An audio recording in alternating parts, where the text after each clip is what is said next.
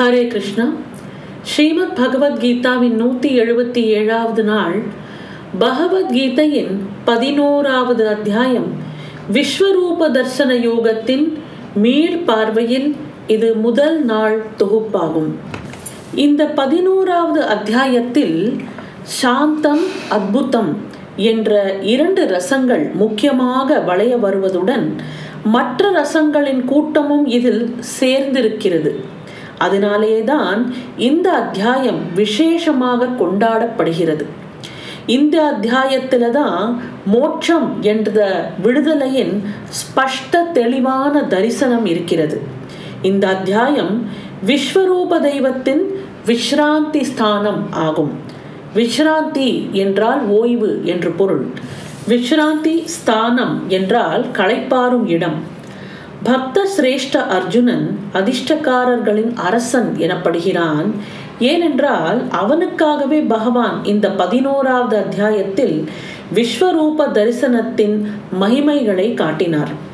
இந்த புனிதமான பகவத்கீதை சம்ஸ்கிருதம் என்ற தெய்வ பாஷையில்தான் இதுவரை இருந்ததால் சாதாரண மக்களுக்கு ஒரு எட்டாத கனியாகவே தான் இது இருந்து வந்தது.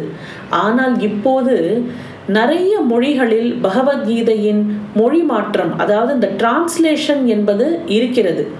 இந்த டிரான்ஸ்லேஷன் அவைலபிளாக இருக்கிறதுனால பல பேருக்கு இந்த விஸ்வரூப தரிசனத்தின் மகிமைகளை அவரவருக்கு பிடித்த மொழிகளில் அவரவர் தெரிந்து கொள்ளலாம்.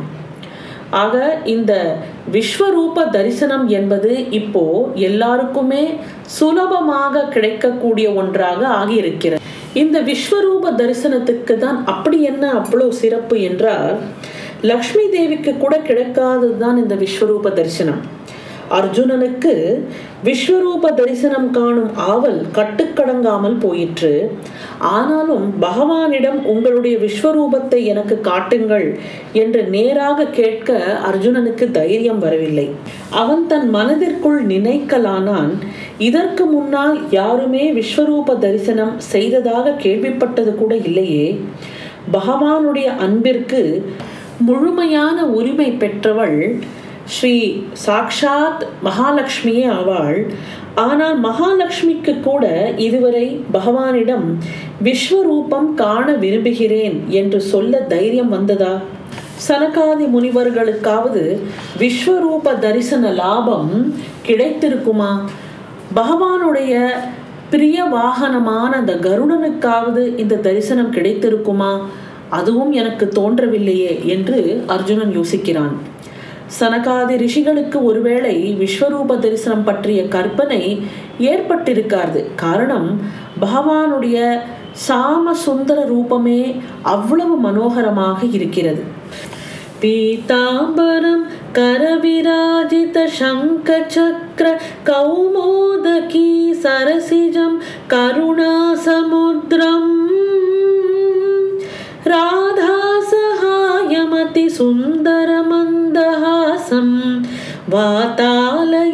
வாதாலயேஷமனிஷம் ஹிருதி பாவயாமி.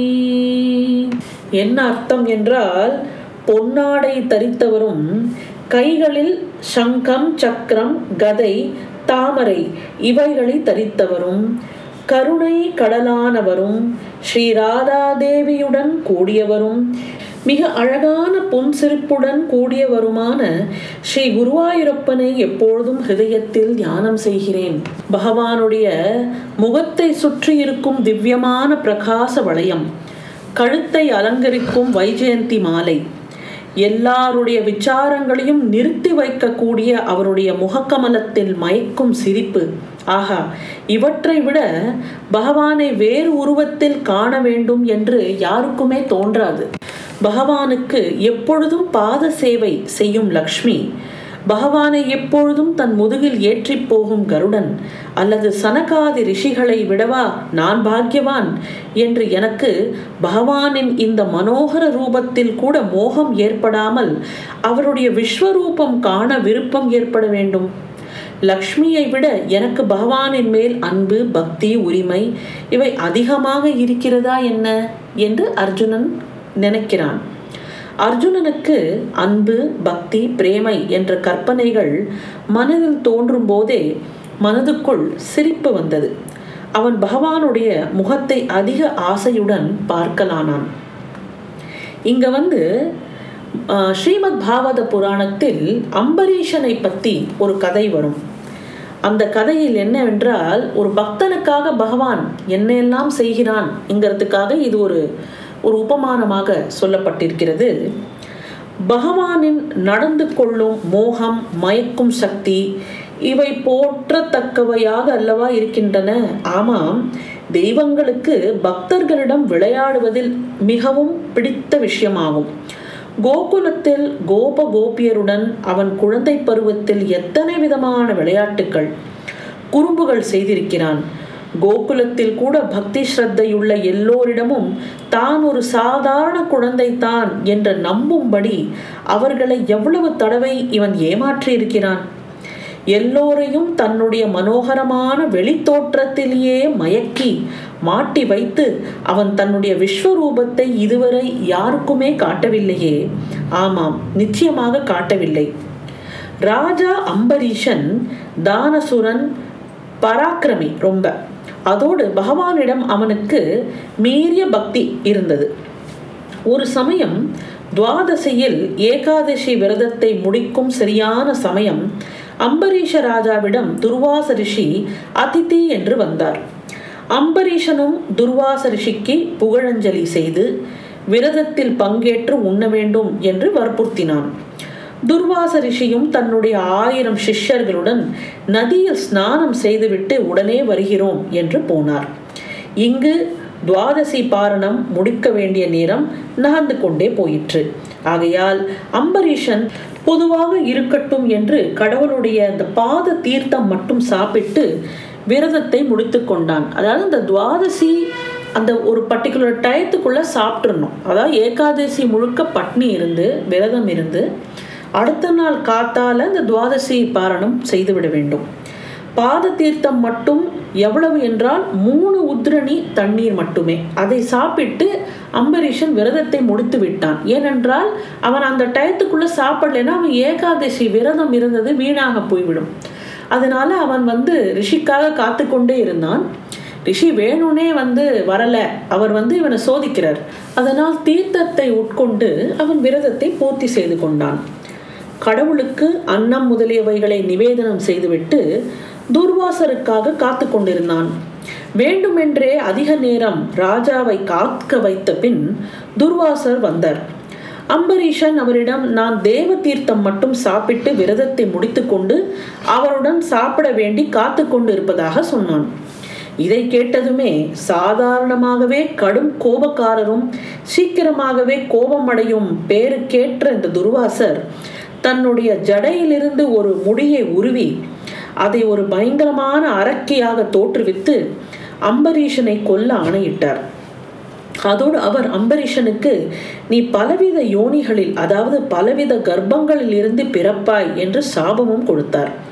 அந்த ராட்சசையும் அம்பரீஷனை கொல்வதற்காக துரத்த ஆரம்பித்தாள்.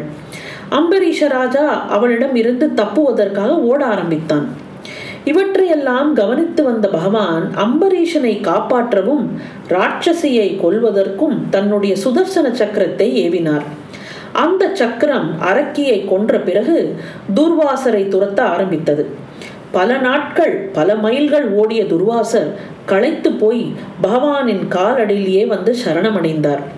அப்பொழுதும் பகவான் இந்த விஷயத்தில் தனக்கு எந்த விதமான அதிகாரமும் கிடையாது. ஆகையால் அம்பரீஷ ராஜாவையே சரணமடையவும் என்று சொல்லிவிட்டார்.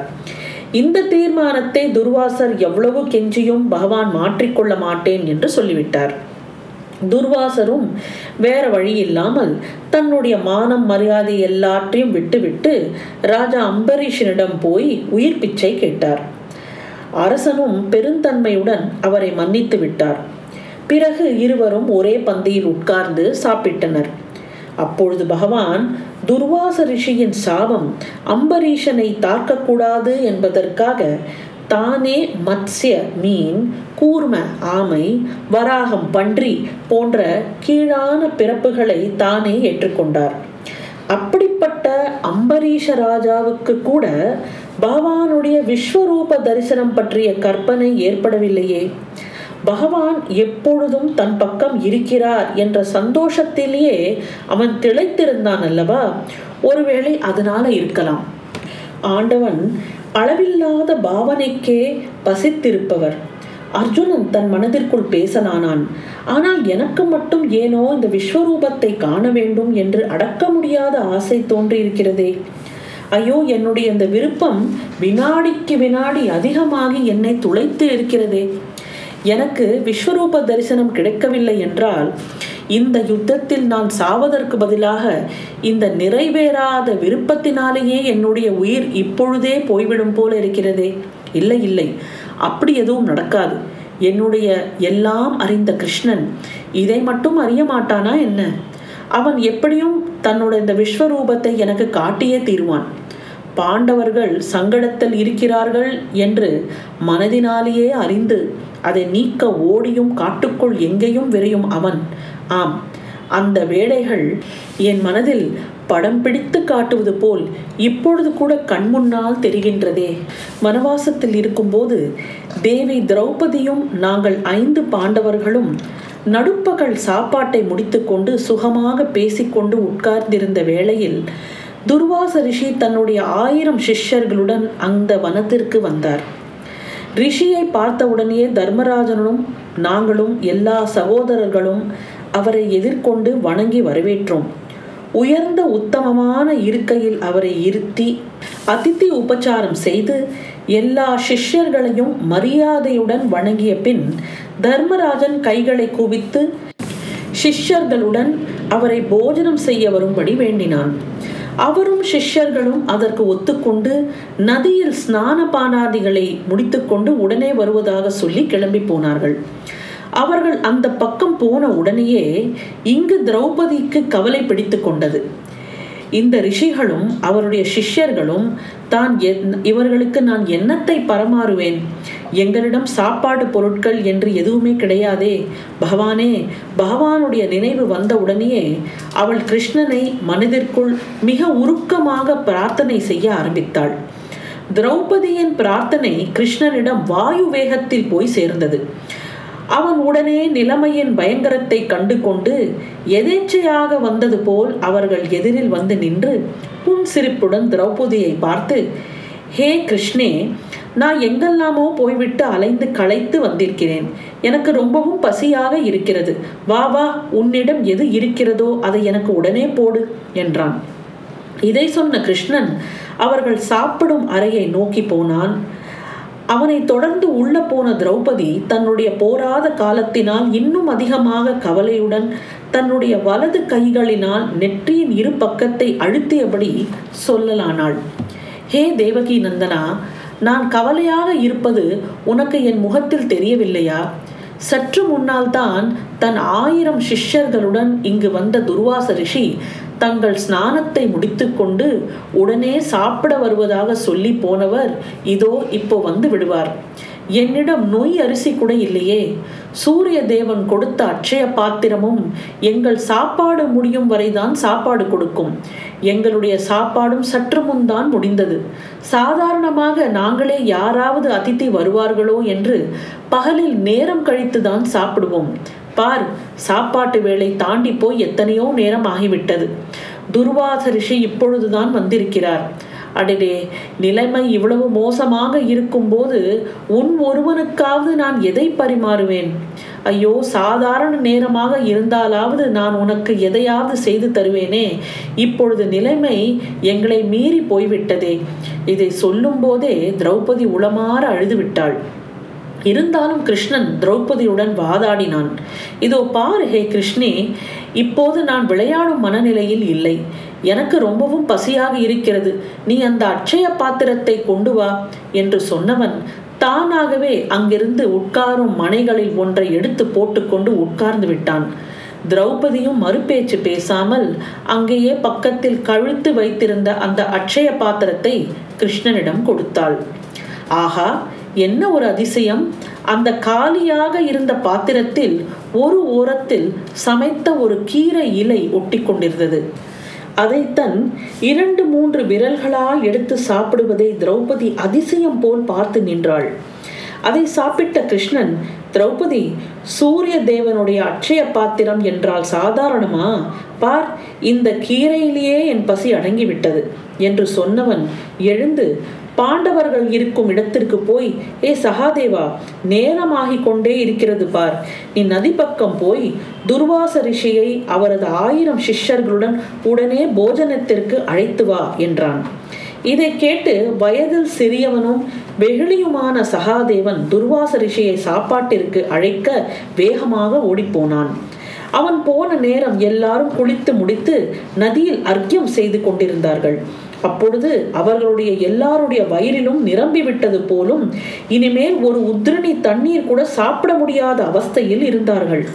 ஒவ்வொருவரும் துர்வாச ரிஷி உட்பட எல்லாருக்கும் தங்கள் வயிற்றை தடவிக்கொண்டே இப்பொழுது தர்மராஜனிடம் போய் எப்படி எதை சாப்பிட முடியும்? சாப்பிட வருவதாக சொல்லிவிட்டு சாப்பாடு வேண்டாம் என்றால் பாண்டவர்கள் கோபித்துக் கொள்வார்கள் என்று பயந்து துர்வாச ரிஷி உட்பட்ட எல்லாரும் வேக வேகமாக வேறு திசையில் போனார்கள்.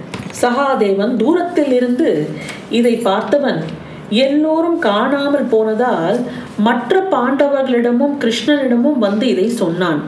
இந்த விஷயத்தை கேட்ட தர்மராஜன் என்ன செய்வது? என்று கவலைப்பட்டான்.